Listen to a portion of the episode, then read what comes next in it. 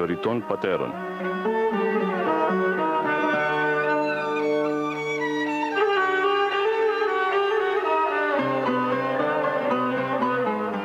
Βοή σιωπής στον παράδεισο της Αθωνικής ερήμου, όπου διδάσκει ο Άθος με τη μυστική γλώσσα των πατέρων του.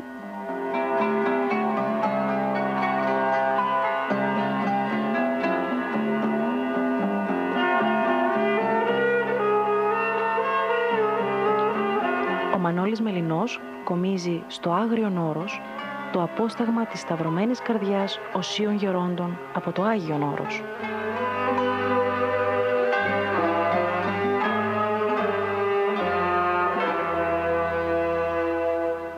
Χαίρετε αγαπητές και αγαπητοί μου φυλαγιορείτε ακροατέ. Συνεχίζουμε εδώ στην Ιερά και Σεβασμία Μονή Αγίου Διονυσίου στις νότιες Αθωνικές ακτές την επικοινωνία μας με τον πολιό γέροντα Θεόκλητο Διονυσιάτη στο κάθισμα των Αγίων Αποστόλων απέναντι ακριβώς από το μοναστήρι. Είναι μεγάλη ευλογία και θαυμάσια ευκαιρία για μας να συνομιλούμε με τον Σεπτόν Αγιορείτη, να διδασκόμεθα από τον βιωματικό λόγο του τον άλατη ηρτημένο. Πριν περάσουμε στην επικοινωνία μας με τον Γέροντα Θεόκλητο, θα σας διαβάσω ως έναυσμα ένα απόσπασμα από το βιβλίο «Επίγειοι Άγγελοι οι Αγιορείτε», το οποίο είναι το 8ο στην Αθωνική σειρά «Πύρα Πατέρων».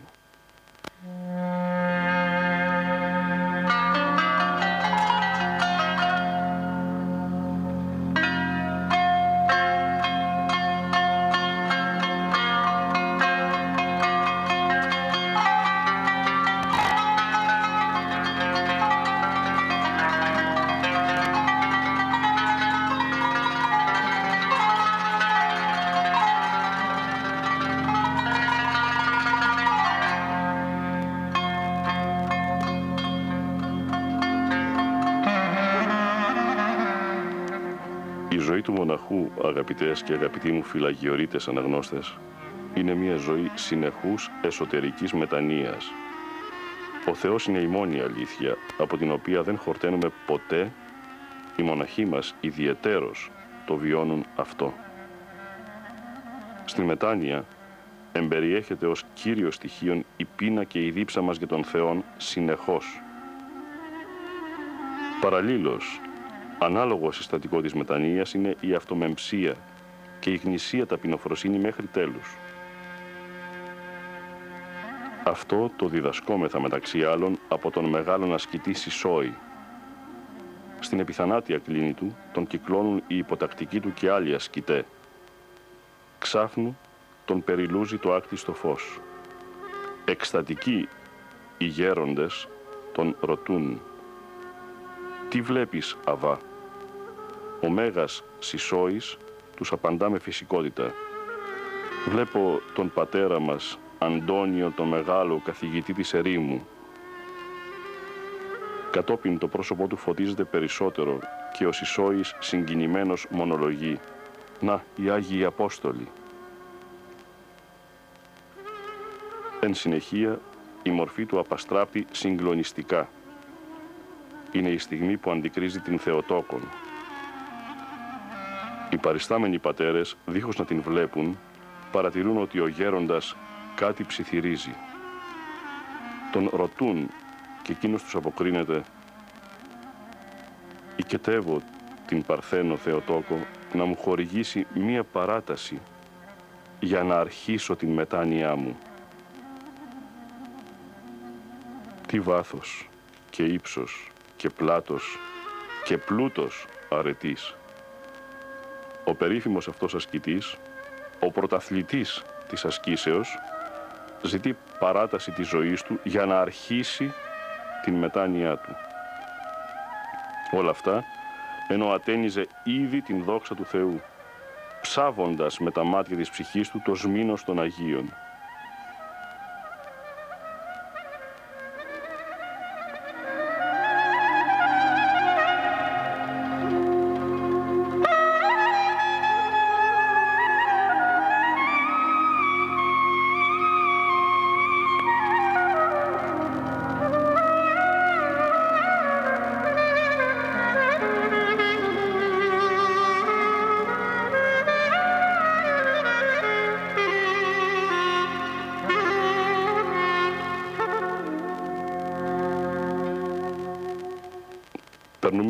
Ευθύ αμέσως, αγαπητές και αγαπητοί μου φυλαγιορείτε ακροατέ, στην συνομιλία μας με τον σεπτό γέροντα Θεόκλητο Διονυσιάτη.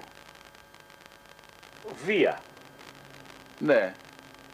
Βία φύσεως διηνεκής είναι ο, μοναχο, ο μοναχισμός.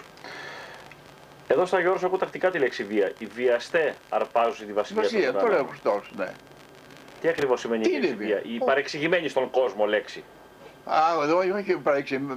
Μετατεθήσα σε άλλον τομέα. Σωστά. Βι, βιαστές και βιαζόμενες. Λοιπόν, ε, είναι αυτονόητο. Είναι μέσα στα πλαίσια, είναι ένας όρος που εκφράζει μια επιτεταμένη αγωνιστικότητα.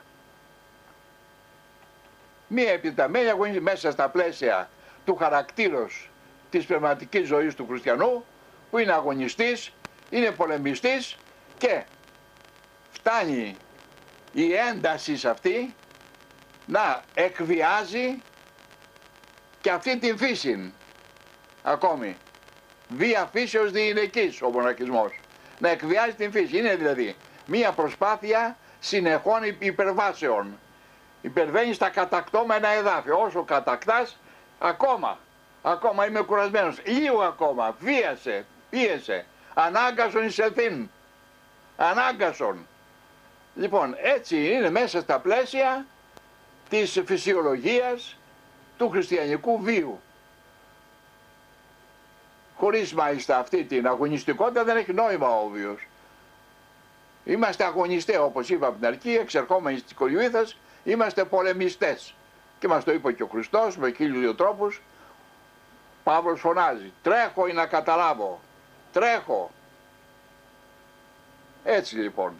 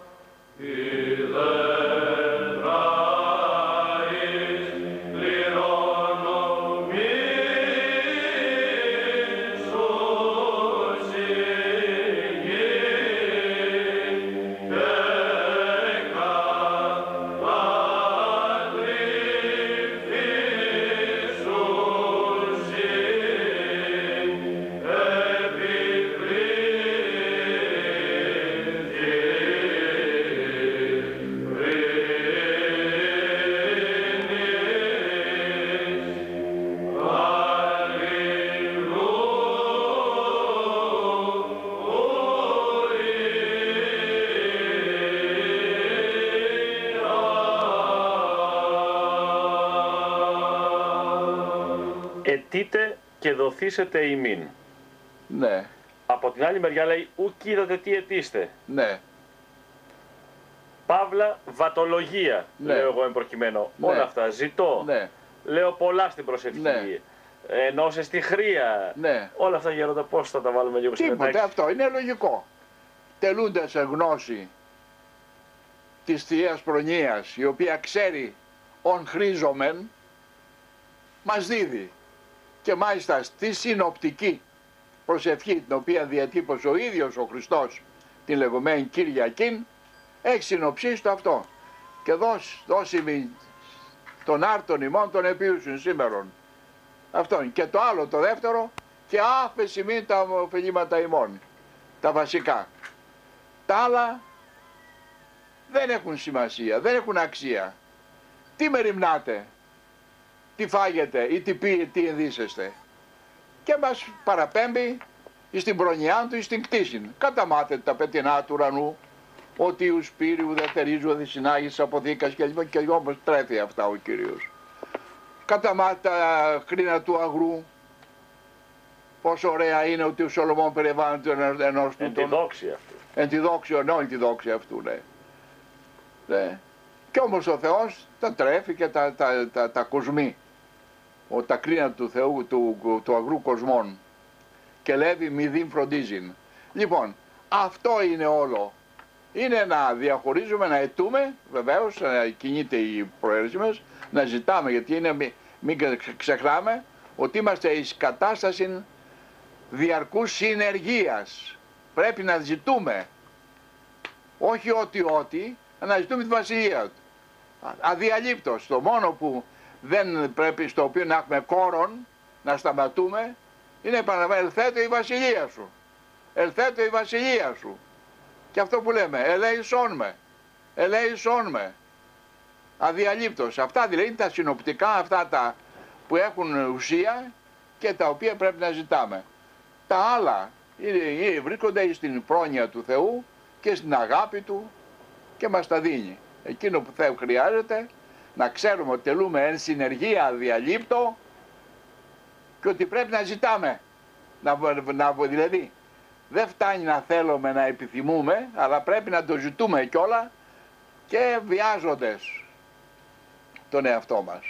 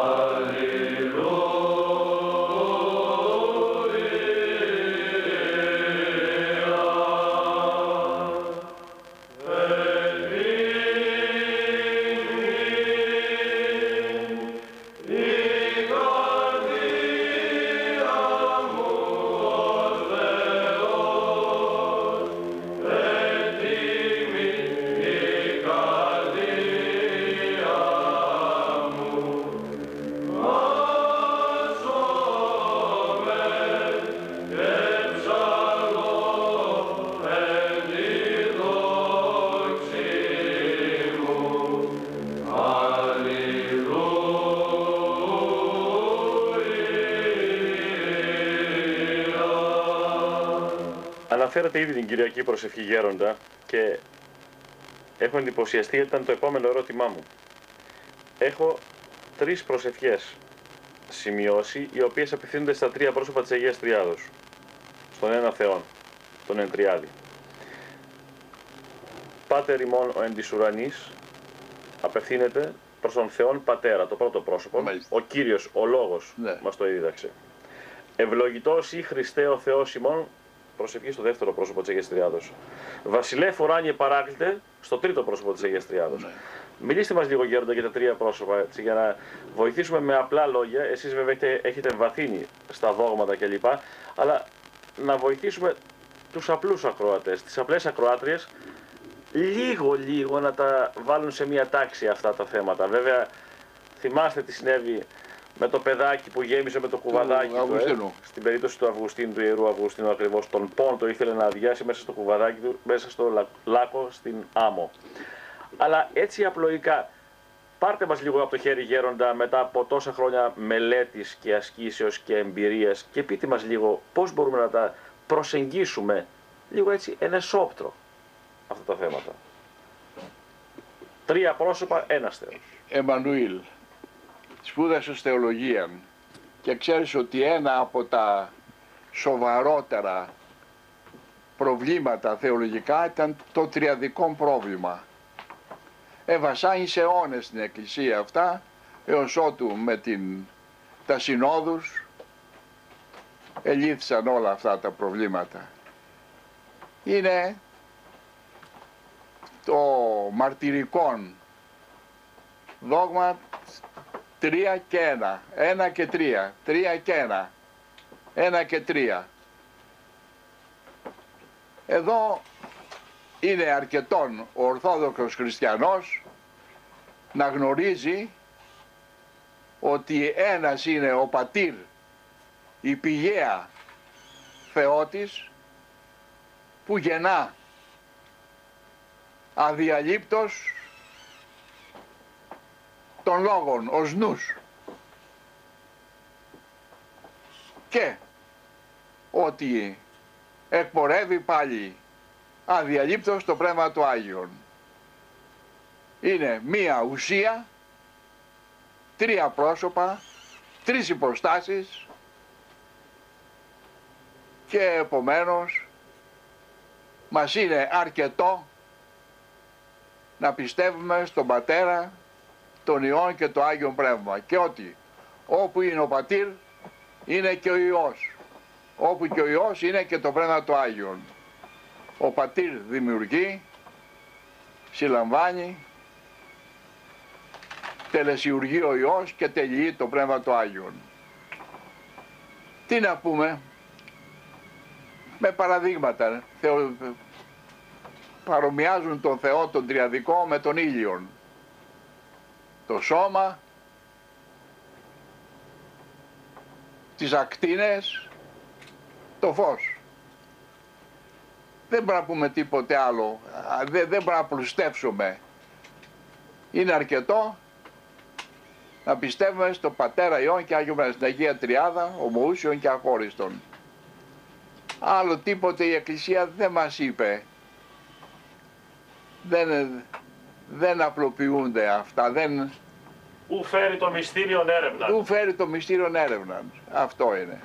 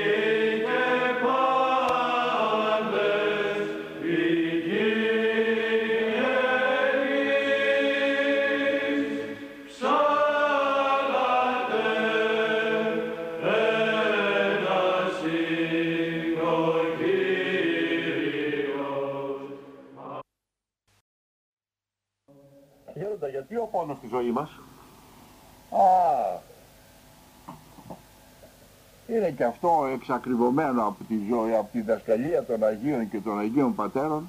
Ο Παύλος, όταν ασθενώ δυνατός είμαι. Και ακόμη, μην ξεχνάμε, στον Παύλο έδωσε Σκόλοπα. σκόλοπα της αρκεί, άγγελος σατάν να τον κολαφίζει ή να μην υπεραίρεται. Υπέρ τούτου τρεις λέει παρακάλεσε τον Κύριο να τον αποστεί, να τον πάρει. Και δεν τον έπαιρνε. Φαίνεται, Εμμανουήλ, ότι είναι, πρέπει να έχουμε κάτι. Κάτι που να μην μας αφήνει σε α- άνεση, σε επανάπαυση κακώς εννοουμένη. Να μας κεντά.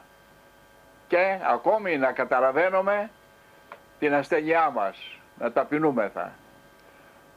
Ο πόνος δεν είναι για ένα σκοπό μονάχα, έχει πολλούς σκοπούς. Άλλος για μετάνοια, άλλος για άγνη, για αγνισμό, άλλο για παιδαγωγία. Ναι. Η Αγία συγκριτική έλεγε ήθελα οι μοναχές μου να είναι περισσότερο άρρωστες παρά υγιείς. Ναι, έχουν, έχει ανακαλυφθεί, ενώ οι αρχαίοι έλεγαν νους υγιής εν σώματι υγιή, ο χριστιανισμός το έχει ανατρέψει. ανατρέψει. Εμείς λέμε νους και χαριτωμένος, θεοφοβούμενος, φωτιζόμενος, θεολογών, ναι, εν σώματι ε, θλιβωμένο, καταπονουμένο, εν σώματι νοσηρό, εν σώματι μαστιζωμένο από θλίψη και από, από ιωδίνες. Ε, Για τον ίδιο λόγο γέροντα ο Θεός παραχωρεί και θλίψεις. Βέβαια, ένα μέσον, ένα μέσον παιδαγωγικό επιστροφής από την αμαρτία είναι ο πόνος. Ασθένειες και δαιμονικές ακόμη ενέργειες όπως ο Παύλος θα παραδώσουμε τον αιμομίκτη εις τον σατανά ή να σωθεί το πνεύμα είναι η μέρα κρίσεως να τον φέρουμε σε μετάνοια. Ναι. Διό ευδοκό λέει ο Παύλος, εν θλίψεις, εν στενοχωρίες, εν διωγμείς, εν φυλακές κλπ. Μέσα στις θλίψεις, μέσα στις ασθένειες, μέσα στις οδύνες, κρύβεται η σοφία του Θεού και η αγάπη Του. Γι' αυτό η στάση του χριστιανού του σωστού στις οδύνες είναι ευχαριστία. Όπως λέει και ο ποιητής, ευχαριστώ την καταστροφή που με ύψωσε σε σένα και ευλογημένες να είναι οι αποτυχίες, με έκανε να ακούω τον εσπερινό. Ναι. Έτσι, Εμμανουήλ.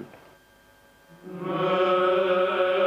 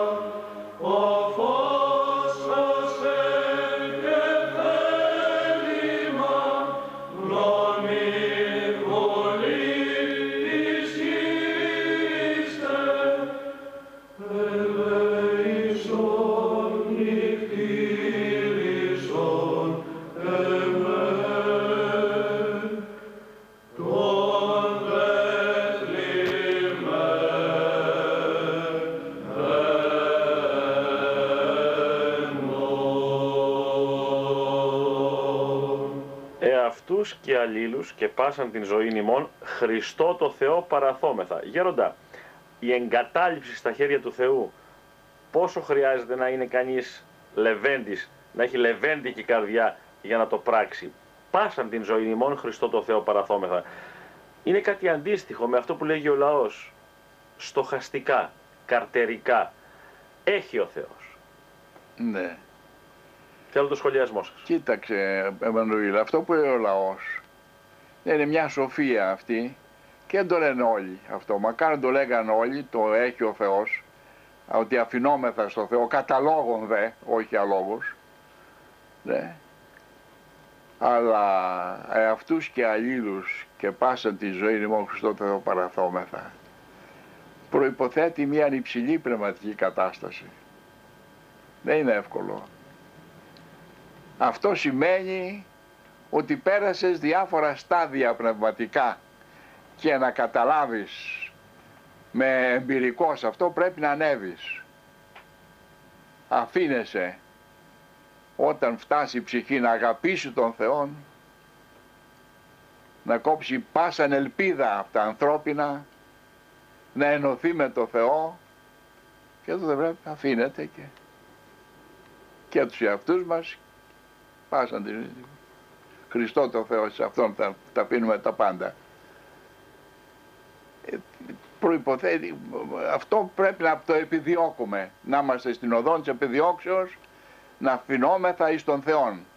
Εννοείται το να αφινόμεθα δεν σημαίνει μια μυρολετρική, μυρολετρική κατάσταση. Α, θα αφήσω στο Θεό, ας πούμε, θα ενεργήσω, θα ενεργούμε. Αλλά είναι μια κατάσταση ψυχική κατά την οποία έχει αποβληθεί κάθε ελπίδα και κάθε ε, εμπιστοσύνη στα ανθρώπινα πράγματα και ακόμη έχει πρόσβαση ψυχή στον έρωτα του Θεού και έχει αφαιθεί στην αγάπη, στην αγκαλιά του Θεού. Είναι μια υψηλή κατάσταση προς την οποία πρέπει να κατευθυνόμεθα. Εκείνο που έχει σημασία είναι να ακούσουν οι χριστιανοί να μάθουν ότι πρέπει να οδηγούμεθα προς τα εκεί. Εγκαταλείπονται σταδιακώς την πολυμέριμνα, την ε, δραστηριότητα, την, ε, τα, αυτά, την, τα υπερβολικά αυτά. Έτσι.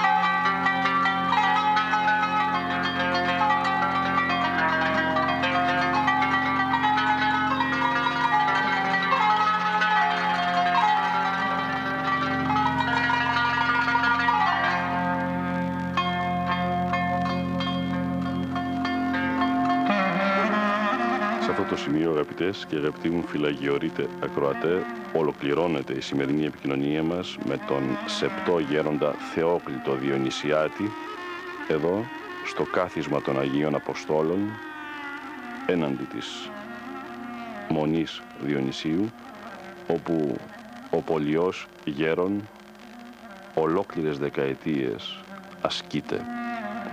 Θερμός τον ευχαριστούμε για άλλη μια φορά και τον παρακαλούμε να μην μας ξεχνά στις θεοποιηθείς δεήσεις του.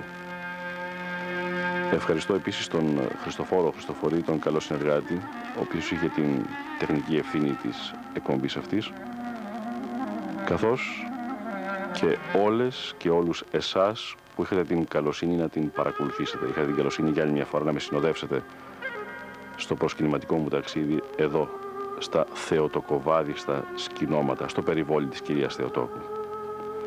Διαβάσαμε αποσπάσματα από το βιβλίο «Επίγειοι άγγελοι οι Αγιορείτε» που είναι το 8ο στην αθωνική σειρά «Πύρα Πατέρων». Αγαπητές και αγαπητοί μου φυλαγιορείτε ακροατέ, χαίρετε.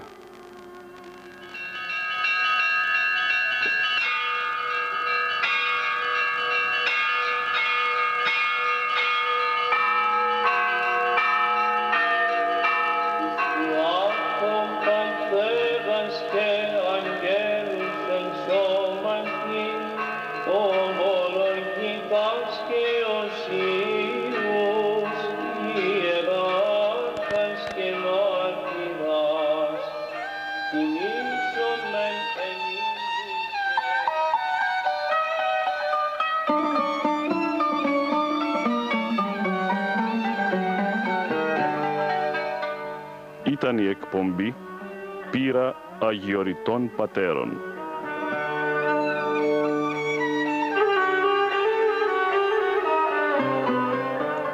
Ο Μανώλης Μελινός απετόλμησε να αποτυπώσει στα Ερτζιανά εις πνοές αιωνιότητος γερόντων όρους άφωνος.